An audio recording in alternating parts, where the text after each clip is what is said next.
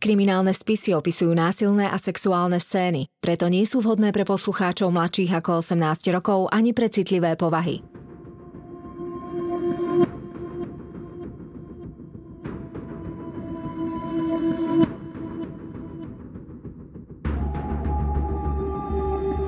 Spáchali ťažký zločin a pred spravodlivosťou sa im nepodarilo skryť. Na ich prípadoch pracovali len tí najlepší vyšetrovatelia. Každý z nich má v policajnom archíve svoj spis.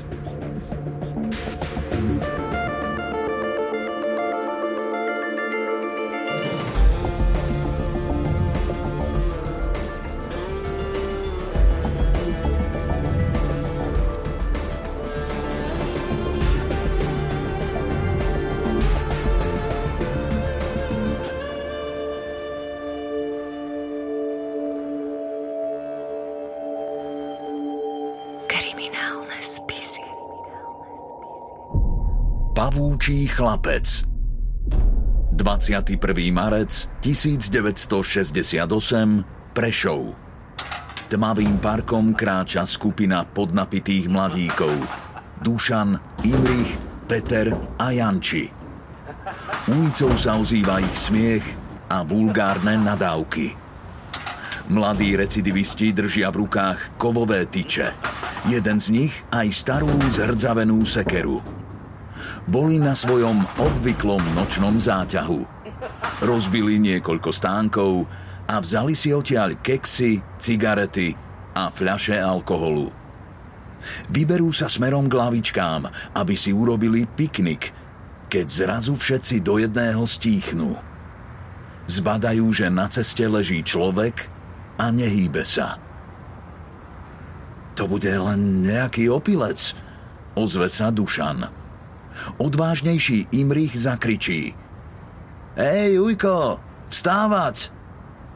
Chlapci sa zarehocú, no keď Imrich podíde k telu, do smiechu mu veru nie je. Na zemi neleží opilec, ale mŕtva žena v obrovskej kaluži krvi. Imro sa narovná a zdesene pozrie na kamarátov. Vražda! Všetci zamrznú v hrôze vypukne panika. A to ani netušia, že vrah sa celý čas skrýva nedaleko za stromom a všetko pozoruje. Dodo sa narodil do problematickej mnohodetnej rodiny ako najmladší syn. Obaja rodičia sú závislí na alkohole, otec je agresívny a keď si vypije, brutálne mláti ženu aj deti. Manželia a ich sedem potomkov sa tlačia v malom byte plnom prázdnych fliaž a improvizovaných popolníkov. 15-ročný chlapec žije na okraji spoločnosti, ale je prirodzene inteligentný a má výnimočné športové nadanie. Dodo, ty keby si sa aspoň trocha snažil, niečo by z teba aj bolo. Hovoria mu učitelia často. Keby chcel, vedel by možno aj zmaturovať, alebo sa dostať na športovú školu ale jemu je to jedno. Dodo už v útlom detstve zistil, že sa o seba musí postarať sám. Rodičia totiž všetko, čo zarobia, i hneď prepijú a na stravu či ošatenie nič doma neostáva. Dodovi súrodenci žobrú a kradnú, pretlkajú sa na ulici. Často končia v rukách polície a sociálnych pracovníkov – Všetkých sedem detí postupne koluje po všetkých domovoch a polepšovniach na Slovensku. Dodo si tiež vypomáha drobnými krádežami a opakuje to, čo vidí u otca a starších bratov. Vykráda stánky, reštaurácie a predajne, až kým ho nechytia. Aj tak je maloletý a keď ho dajú do polepšovne či do decáku, aspoň sa konečne dobre naje a poriadne sa vyspí. Dodo s problémami skončí základnú školu a jediné, o čom môže povedať, že mu naozaj ide, je šport. Výborne behá, ide mu to s loptou a predovšetkým lezie. Na tenkých hnátoch sa vie rýchlo a jednoducho vytiahnuť takmer kdekoľvek.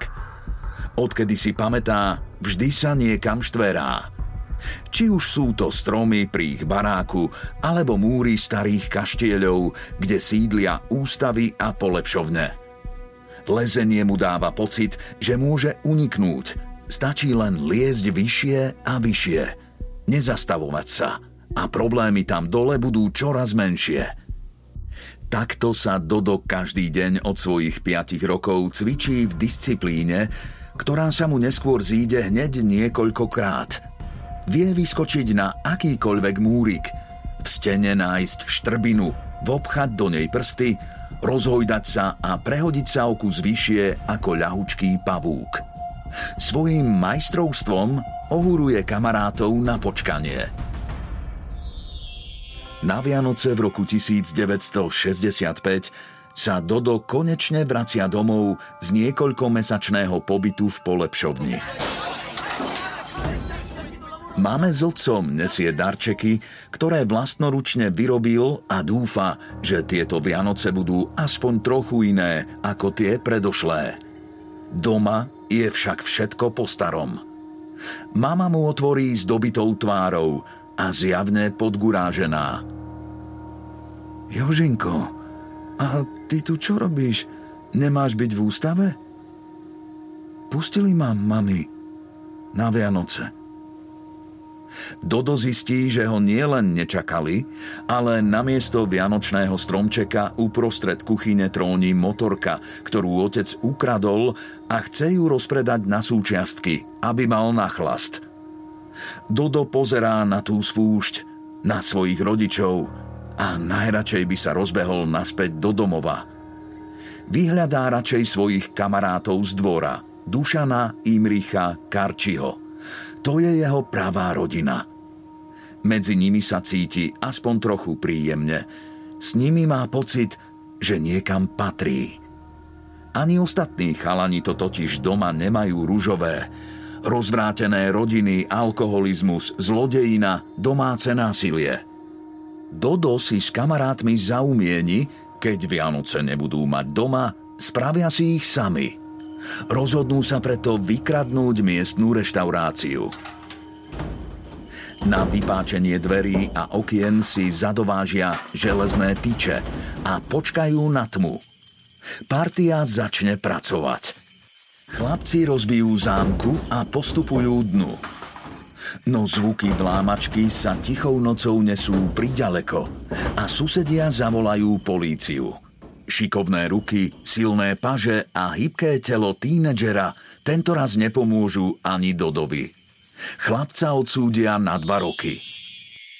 Dodo sa narodil do absolútne dysfunkčnej rodiny. Obe rodičia alkoholici. Otec, alkoholik agresor, páchateľ. Matka, alkoholička, obeď. To sú rolové vzory, ktoré ponúkli svojim deťom. Dodo sa narodí ako najmladší z množstva súrodencov, čo v dysfunkčnej rodine nie je nejaká výhoda. Nie si najmladší, o ktorého sa všetci starajú. Si jednoducho len najslabší na konci potravinového reťazca. Čiže u Doda tvorí genetický základ dvojica závislých, osobnostne nezrelých, deštruktívne a nevyhovujúco pôsobiacich ľudí, ktorí neboli schopní vytvoriť žiadny funkčný, zdravý rodinný systém. Ak hovoríme o rodinnom systéme, ktorý vytvorili, tak bol určite chorý. Namiesto základnej potreby bezpečia sa Dodo a jeho súrodenci ocitli vo svete, kde prežije silnejší a kde si môžeš vybrať len z rolí páchateľ a obeď. Rovnako ako je pre tieto deti zlyhávajúci rodinný systém, je deštruktívny aj štátny systém, ktorý reaguje represívne a trestajúco, izoláciou. Zavrieť deti do polepšovne, čo je v podstate detské väzenie, pričom deti sa previnili naozaj len tým, že sa narodili do dysfunkčných rodín. Je absurdné a je to nepomáhajúce a neláskavé zhromaždiť na jedno miesto toľko zranených detí s poddimenzovaným množstvom odborného personálu a je to len časovanou bombou. Je to hniezdo plné strachov, úzkostí, vytvárajúci možnosti šikany, agresívneho prostredia, pretože zranené deti vedia len zraňovať. Trestané deti sa samé naučia trestať. Doda z väzenia prepustia na začiatku januára 1968. Vracia sa domov do Prešova. O pár mesiacov má dosiahnuť plnoletosť, takže ho už do žiadneho detského domova nepošlú. Rozhodne sa zamestnať. Chce sa pokúsiť žiť inak ako jeho rodičia. Postaviť sa na vlastné nohy, možno pomôcť súrodencom a mame. Dodo ide na úrad a tam ho pošlú do lesného závodu. Vraj hľadajú chlapov do hory. Pubertiak prácu získa – no ešte predtým musí podstúpiť zdravotnú prehliadku. V ambulancii ho privíta usmiata lekárka v stredných rokoch. Dodo má takýchto vyšetrení absolvovaných už mnoho. V každom novom domove alebo polepšovni bol nejaký staručký lekár, ktorý ich popočúval, zmeral výšku, váhu a poslal na izbu. Vyzlačte sa, povie doktorka a Dodo si vyzlečie košeľu. Trochu sa hambí, lebo je zodratá a keď ju vyťahuje z nohavíc, vidno na nej diery. Dotrený rok, mladý pán. Dodo na sucho prehltne, no lekárku poslúchne. Stojí tam pred ňou v biednej spodnej bielizni a čaká, čo sa s ním bude diať. Vo vnútri však dospievajúci Dodo cíti príjemné chvenie. Lekárka je k nemu pozorná, neokrikuje ho, nenadáva mu. Vypituje sa ho, ako sa má, či ho niečo bolí, alebo cíti niekde nejaký problém. Dodo je zaskočený. Takto sa o neho nezaujímala ani vlastná mama. A potom príde ten dotyk. Lekárka sa usmeje, Chytí ho za predlaktie a otočí k sebe. Pozrie mu do hrdla, skontroluje mu uzliny pod bradou. Dodo cíti jej dých, teplo a vôňu, ktoré sálajú z jej tela. U nich doma nič také nevonia, všetko len páchne. Lekárka si ho otočí, prechádza mu rukou po chrbte, aby skontrolovala chrbticu. Výborné, otočte sa späť, povie lekárka a Dodo vie, že to nebude také jednoduché. Dostal erekciu. Hambí sa. Lekárka sa však len usmeje. To nie je žiadna hamba. Aspoň vieme, že ste zdravý mladý muž. Dodo potom často na peknú a príjemnú lekárku myslí. Má síce 17 rokov, ale na rozdiel od svojich kamošov on ešte nezažil ani lásku, ani intimitu s dievčaťom. Hambí sa za to. Vždy sa vyťahuje, koľko ženských už mal, ale nie je to pravda. On žiadnu babu ešte ani len nepoboskal. Celé dospievanie prežil v chlapčenských polepšovniach. Dievčatá sú pre neho neznáma krajina, ktorú nemal šancu spoznať – jeho plachá a introvertná povaha mu bráni aj v tom, aby sa s nejakou rovesníčkou zoznámil a pozval ju na rande. Zatiaľ ich len pozoruje. S partiou po nociach chodieva k dievčenskému internátu. Sedia v prítmi, fajčia a pozorujú, ako sa študentky za oknami prezliekajú do pyžám. Vzdialené, ale hebké a mladé telá sa odhaľujú. Panic Dodo si odpaľuje cigaretu od cigarety a fascinovane sa na ne díva. Myslí pritom na to, ako ho lekárka počúvala, ako mu merala tlak, aká nežná k nemu bola. V záhrade dievčenského internátu trávi po večeroch Dodo s chalanmi z partie veľa času – Nikto z nich sa domov neponáhľa. Tam ich čakajú len hádky a nepohoda. Aj keď je ešte zima, sedia na lavičkách v záhrade a snívajú o tom, ako sa raz možno pritúlia k jednému z tých krásnych dievčat a ono ich bude ľúbiť. Sem tam im aj hodia do okna papierik s pozvaním do kina – aj do doraz hodí a dokonca si s jednou mladou študentkou dohodne rande. Zaujala ho. Má modré okále a lesklé medové vlasy, ktoré nosí spustené až po chrbát. Dievča na rande príde, podúbkáva pred kinom a obzerá sa, kedy príde jej nápadník. Dodo ju pozoruje spoza stromu a srdce mu divoko búcha, dlane sa mu potia. Nedokáže k nej prísť. Zľakne sa toho. Len pozoruje, ako dievča sklamane a ponížene odíde. Mohol by sa za ňou ešte rozbehnúť, ale netrúfa si. Nevie, čo má na rande robiť, o čom sa rozprávať. Nevie, ako byť nežný. Otec mamu len bije a bratia si síce sem tam prinesú domov dievča, no to väčšinou odchádza v slzách. Dodo preto radšej rojčí, žije v predstavách a snoch. Tam mu nehrozí sklamanie či odmietnutie. Postáva v záhrade pred internátom a dlho do noci si predstavuje, ako žije normálny život – Raz sa takto spolu s dvoma kamarátmi v internátnej záhrade zabudnú a zaspia na lavičkách. Až nad ránom ich preberie hrozná zima. Dodo si na prvom poschodí internátu všimne otvorené okno. Dúfa, že je to izba, kde býva to krásne dievča. Rozbehne sa oproti stene, niečoho sa zachytí, nohy švihne vyššie Tie sa zakliesnia o parapetu a už stojí v okne. Aj keď má skrehnuté prsty a dolámané telo, stále mu to ide. Je pavúčí muž. Nazrie do izby, nik v nej nie je. Všade je ticho. Zakýva na kamarátov, aby sa vyškriabali za ním. Týmto oproti nemu trvá o dosť dlhšie – Dodo si ľahne pod perinu a vdychuje dievčenskú vôňu, ktorá tam ešte zostala. Presne tak možno vonia aj to jeho dievča, ako med a mlieko. Medulienka. Nakoniec sa všetci traja chlapci na internátnych posteliach vyspia ako králi. A ráno si so sebou odnesú aj suveníry v podobe nových riflí a tranzistora. Dodo sa cíti ako hrdina, Vďaka svojej kondičke kamarátov zachránil pred krutou zimou a odniesol si so sebou v hlave aj vôňu dievčenského pelechu. Koncom marca je už vonku teplejšie. Ľudia sa tešia nielen z prichádzajúcej jary, ale aj z politických pomerov v krajine. Prezidentom je Alexander Dubček. Všade panuje uvoľnená atmosféra, Všetci sa na seba viac usmievajú.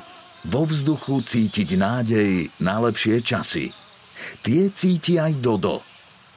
Pri ponevieraní sa po meste stretne pri vlakovej stanici asi 30-ročného muža. Ten sa mu predstaví ako Dušan. Tvrdí, že je niekde od Košíc a hovorí lámanou čechovýchodniarčinou – Vraj, že sedel vo vezení s Dodovými bratmi a naivný chlapec mu po chvíli uverí. Kľúci mali o tebe starosť. E, co robíš? Čím sa živíš, Josefe? Vyzvedá Dušan. V lesnom závode. Sadím stromky. A keľo ti to hodí? Zarábaš slušne? Hm, nič moc, ledva mám na cigarety, odpovie Dodo. Dušan ho vysmeje. Sežeň dve búchačky a zarobíme trojnásob a hned. Dušan Dodovi nepovie, ako má zbrane zohnať. Ani kde. Ale 17-ročnému Tulákovi sa predstava rýchleho zbohatnutia náramne zapáči. Keby mal prachy, všetko by sa vyriešilo. Kúpil by si poriadne rifle, pozval študentku do cukrárne – Dušanovi slúbi, že zbrane odniekaľ zoženie a pôjdu do toho. Onedlho 20. marca 1968 vo večerných hodinách Dodo kráča okolo policajnej stanice, keď zbadá, že na budove je jedno okienko otvorené. Okamžite sa mu pripomenie sľub, ktorý Dušanovi dal – Polícia je predsa to miesto, kde sa dajú nájsť zbrane úplne najľahšie. Vo vnútri budovy to pozná. Na polícii ho vypočúvali mnohokrát. S orientáciou by preto nemal mať problém. Dodo sa poobzerá. Nikde nikoho. Do sekundy už vysí na hromozvode a šplhá hore. O chvíľu sa hojdá pri otvorenom okne na prvom poschodí a vhupne doň. Ocitne sa v nejakej kancelárii. Vo vnútri je ticho a tma. Dodo vezme skrutkovač, čo sa povaľuje na písacom stole a vylomí všetky zásúky – Dohromady nájde 3 pištole ráže 7,65 mm, 5 zásobníkov, dve kožené opaskové puzdrá, jedno podpažné puzdro a takmer 500 ostrých nábojov. Poťažká zbranie v rukách a cíti sa zrazu inak. Dôležito, neohrozene. S tým by dokázal vylúpiť aj banku. Dodové snenie preruší zvuk motora – k budove prichádza auto. Opatrne sa priblíži k oknu a zbadá dvoch fízlov. Jeden ide k budove, no len preto, aby bol v závetrí, keď si zapáli cigaretu. Muži postávajú, rozprávajú sa. Nie a nie odísť. Hliadkujú. Dodo ani nedýcha. Keď už má pocit, že v kancelárii zostane do rána, policajti nasadnú do auta a odídu.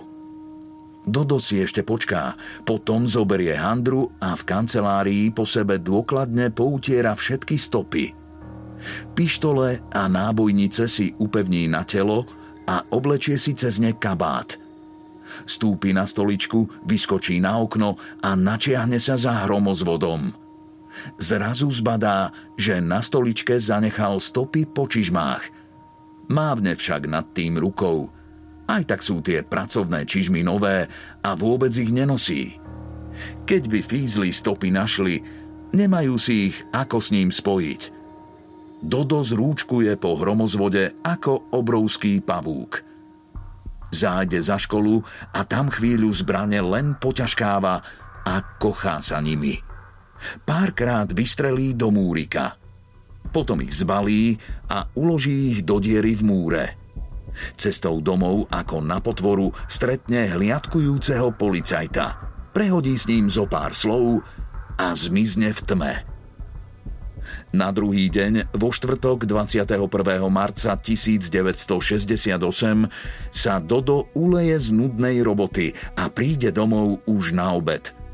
Rozrušená matka mu oznámi, že tu za ním bola bezpečnosť a že má ísť na policajnú stanicu na výsluch – zas na neho niečo majú.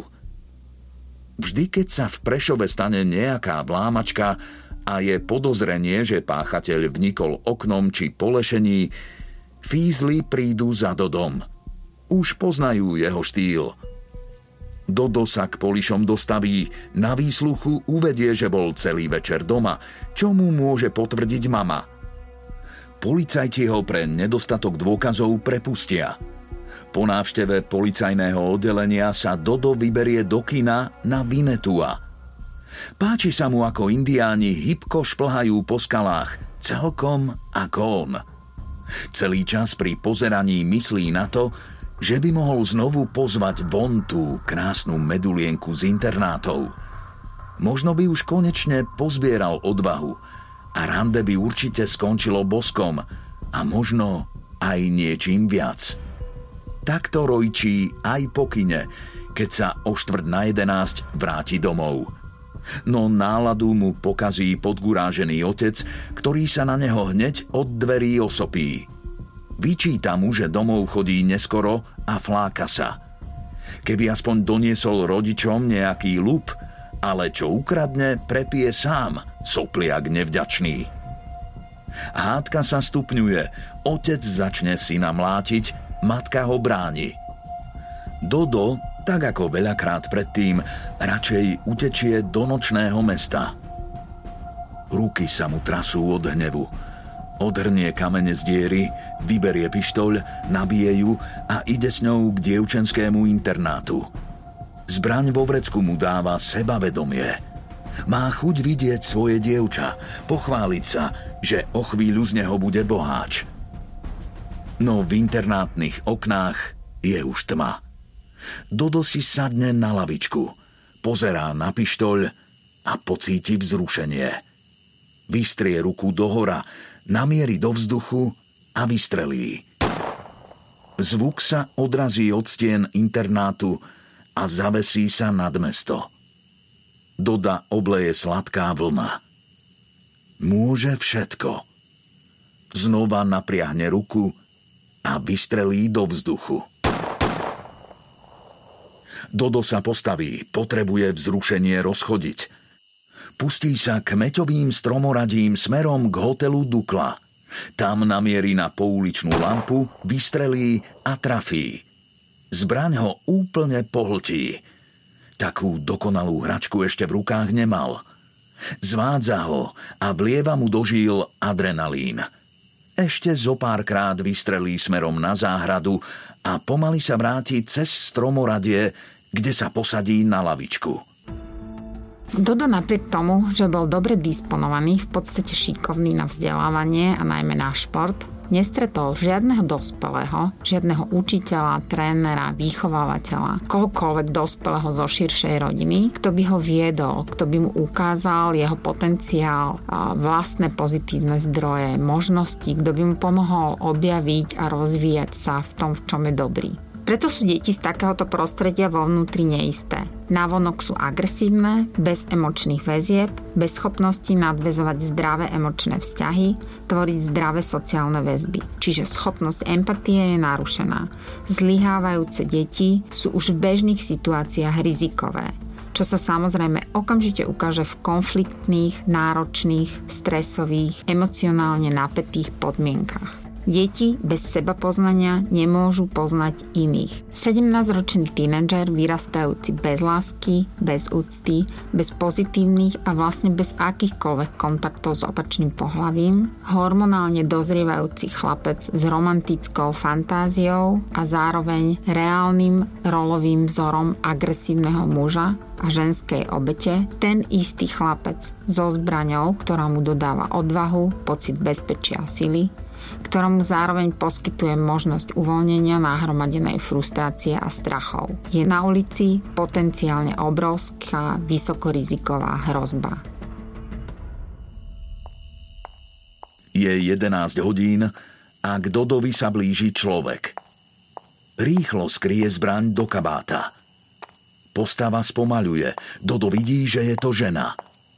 A zrazu sa v ňom niečo zlomí – je vzrušený od celodenného rojčenia, ako si získa svoje dievča, ako sa konečne odváži k bosku.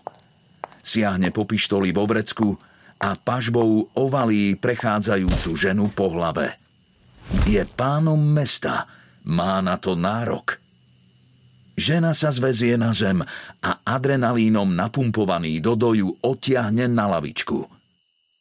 Pod sukňou jej našmátra nohavičky a stiahne jej ich pod kolená.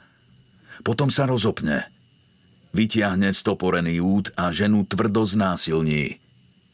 Pri súloži má pocit, alebo sa mu to skôr marí, že sa miluje so svojou obvodnou lekárkou, ktorá sa ho v ordinácii tak krásne dotýkala. Ja ti ukážem, čo je mladý, zdravý muž – keď skončí, celý zadýchaný a zaskočený zo svojej prvej súlože so ženou, odlepí sa od paralizovanej obete a schová sa za strom asi 3 metre od lavičky. Tam čaká, čo sa bude diať. Po chvíli sa žena spametá a pomaly sa pozviecha. Pôsobí pritom ako opitá. Oblečie si naspäť nohavičky, zapne kabát a na krvavú hlavu naspäť nasadí klobúk. Keď sa zdá, že sa pomaly a tackavo vyberie preč, otočí sa smerom k miestu, kam sa Dodo schoval a zasičí. Ja ťa poznám. Poznám ťa veľmi dobre. Dodo pozerá na jej tvár a premkne ho hamba a strach. Takže sa mu to nezdalo – tá žena je naozaj jeho obvodná lekárka. Tá milá pani, ktorá sa ho tak krásne dotýkala. Tá, ktorá vie, ako sa volá a kde býva. Doda obleje pot a roztrasú sa mu ruky. Čo ak teraz hneď pôjde na políciu a rovno ho udá? Za znásilnenie a napadnutie dostane basu na tvrdo. Už nikdy neuvidí tú krásnu študentku z internátu. Lekárka sa už medzi tým vydá preč stromoradím. Dodo vykročí z a nahmatá vo vrecku pištoľ. Pocíti na jej pažbe krv, ktorá sa na ňu vyliala, keď lekárku omráčil. Tento raz má však s ňou celkom iné plány. Namieri a vystrelí.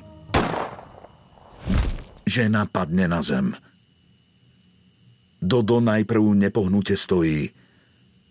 Nedokáže uveriť tomu, čo práve urobil. Pozerá pred seba a zrazu nič necíti. Podíde k telu a prevráti ho na bok. Žene sa pritom vyzujú topánky. Dodo si všimne, že mieril presne.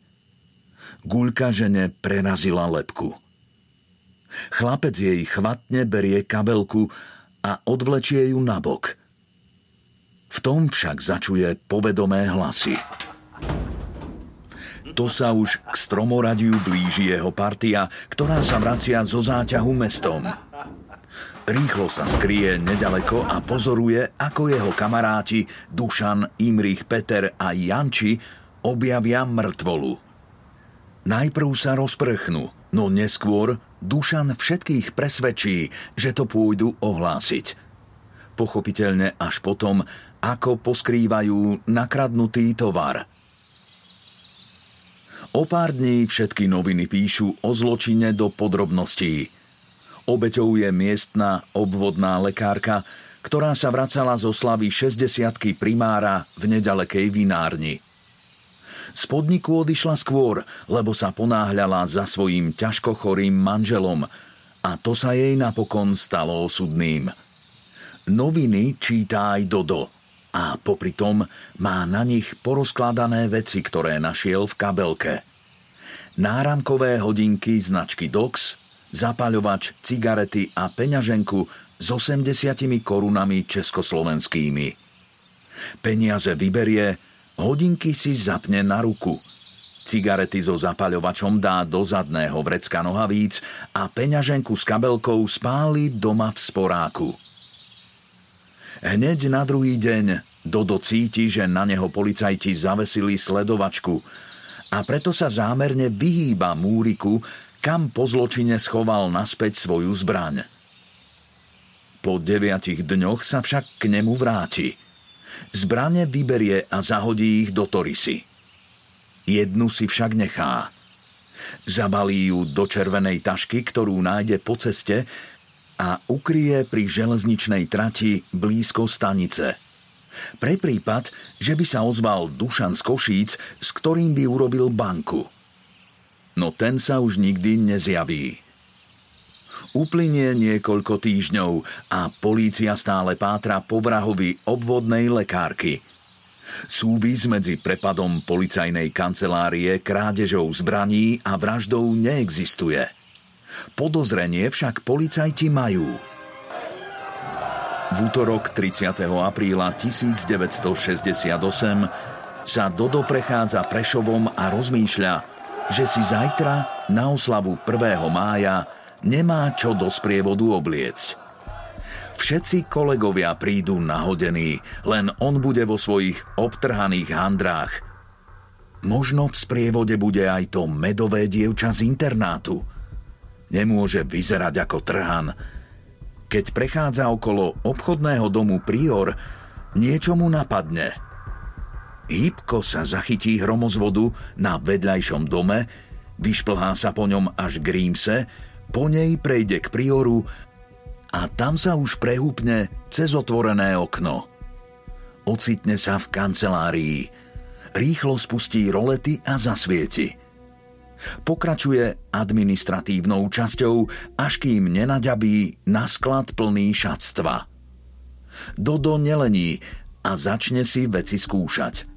Oblieka si saká, celé obleky, nohavice či svetre – pri obliekaní a vyzliekaní si mimovoľne spomenie na svoje vyzliekanie pred obvodnou lekárkou.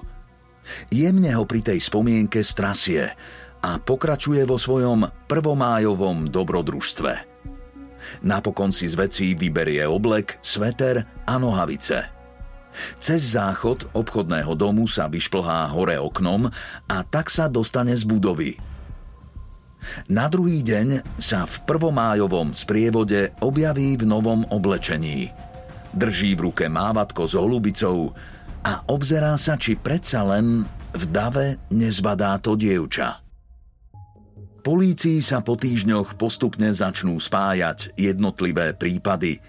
Otlačky pracovných čižiem na stoličke pri krádeži zbraní, otlačky prstov na záchode pri krádeži šiat v obchodnom dome.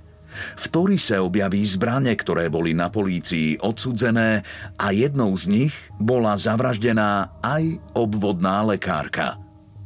Všetky stopy sa postupne zbiehajú k mladému Dodovi – 13. mája ho konečne zatknú.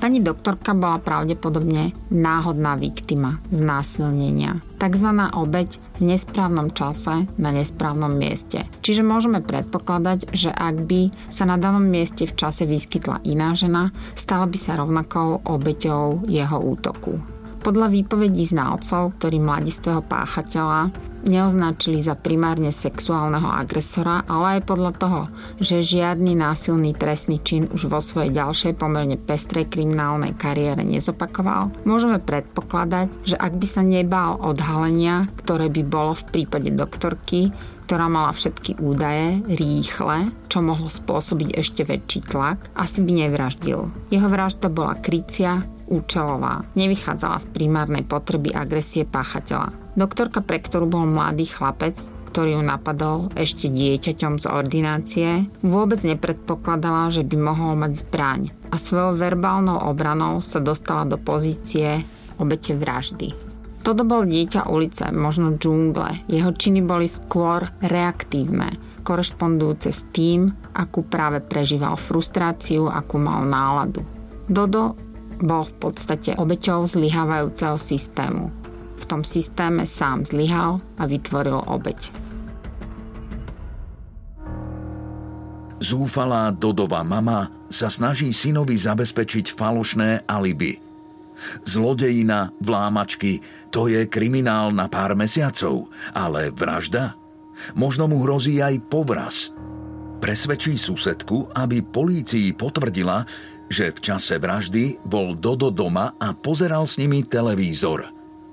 Ale ani to chlapcovi nepomôže. Falošná výpoveď je odhalená a tínedžer sa napokon sám prizná k lúpežiam, znásilneniu aj vražde. Snaží sa polícii vysvetliť, že lekárku síce pozná, no v tej tme si nevšimol, kto je jeho obeď. Keby vedel, že ide o tú milú pani, Nenapadol by ju. Polícia však jeho výpovedi neverí. Súd ho uznáva vinným a odsúdi ho na 10 rokov nepodmienečne. Dodo si z toho ale ťažkú hlavu nerobí. Spolieha sa na svoje zvláštne danosti a plánuje svoj pavúčí útek. Mreže a okná ho nezastavia. Už toľkokrát prešplhal z decákov a polepšovní. Urobí to aj teraz – a potom pôjde za tým dievčaťom z internátu a konečne ju pozve na rande. Po nastúpení k výkonu trestu v Košickej väznici sa hneď pustí do práce. Nahovorí svojich spoluväzňov, aby mu pomohli a odpútavali pozornosť strážnikov. Odlomí z postele železnú tyč a pokúša sa cez stenu prebúrať tak, aby vypáčil mreže. Skoro sa mu to podarí, no tesne pred cieľom ho zavolajú na výsluch a strážnik objaví prekrytú dieru v stene. Medzi tým na Československo zautočia bratské vojská a obsadia ho. Dva národy, čo sa pokúsili újsť z komunistického väzenia, sú tvrdou rukou zastavené. Celá krajina je na nohách, rozhorčená a ponížená. V uliciach sú tanky, nevinní ľudia padajú pod strelami okupantov. Doda práve vtedy prevážajú do pražských bohuníc na skúmanie duševného stavu. Cíti, že práve teraz, keď všetkých opantalo vzrušenie z kľúčových dejinných udalostí, nastáva jeho šanca. V pražskej väznici nahovorí svojich dvoch spoluväzňov na útek. Má to vymyslené – keď sa strážnik vyberie po druhú skupinu väzňov a nechá ich samých na chodbe, vyskočia na okno a cezeň prelezú väzenský ochranný múr. 9. septembra sa tak aj stane. No vyšvihnúť sa na okno a preskočiť dokáže len pavúk Dodo. Strážnik po ňom stihne hodiť už len obušok. Dodo sa bosí a vo väzenskom mundúre rozbehne do mesta – po obsadenej Prahe sa túla do večera. Pôvodný plán bol, že sa utečenci ukryjú na chate jedného zo spoluväzňov, ale Dodo napokon ubzikol sám a teraz nevie, kam má ísť. V Čechách nikoho nepozná. Napokon sa rozhodne, že sa vráti domov do Prešova. Nenávidený otec s matkou sú vlastne jediní, ku ktorým sa môže vrátiť – a zájde za tým dievčaťom z intráku. Možno ho bude mať rada, zoženie nejaké peniaze a potom spolu utečú za hranice.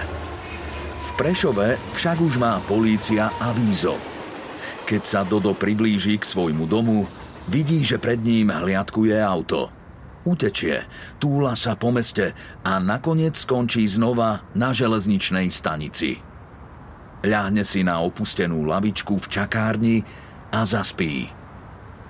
Tam ho v nočných hodinách 14. septembra konečne zatkne polícia a ukončí všetky jeho naivné sny a plány. Skoro všetci chlapci z pôvodnej Dodovej partie postupne skončia vo vezení, rovnako aj jeho otec a bratia. Prostredie, v ktorom človek vyrastá, ho totiž poznačí o mnoho viac, ako si je sám ochotný pripustiť – v inej dobe či v inej rodine by bol z Doda možno dobre zarábajúci športovec, skvelý lezec či gymnasta. Ale on nikdy nedostal šancu zvrátiť svoj osud. Kradol, zabil nevinnú ženu a aj po odpikaní trestu sa zas a znova vracal do kriminálu, kde s malými prestávkami prežil napokon celý život. A s krásnym dievčaťom z internátu sa už nikdy nestretol.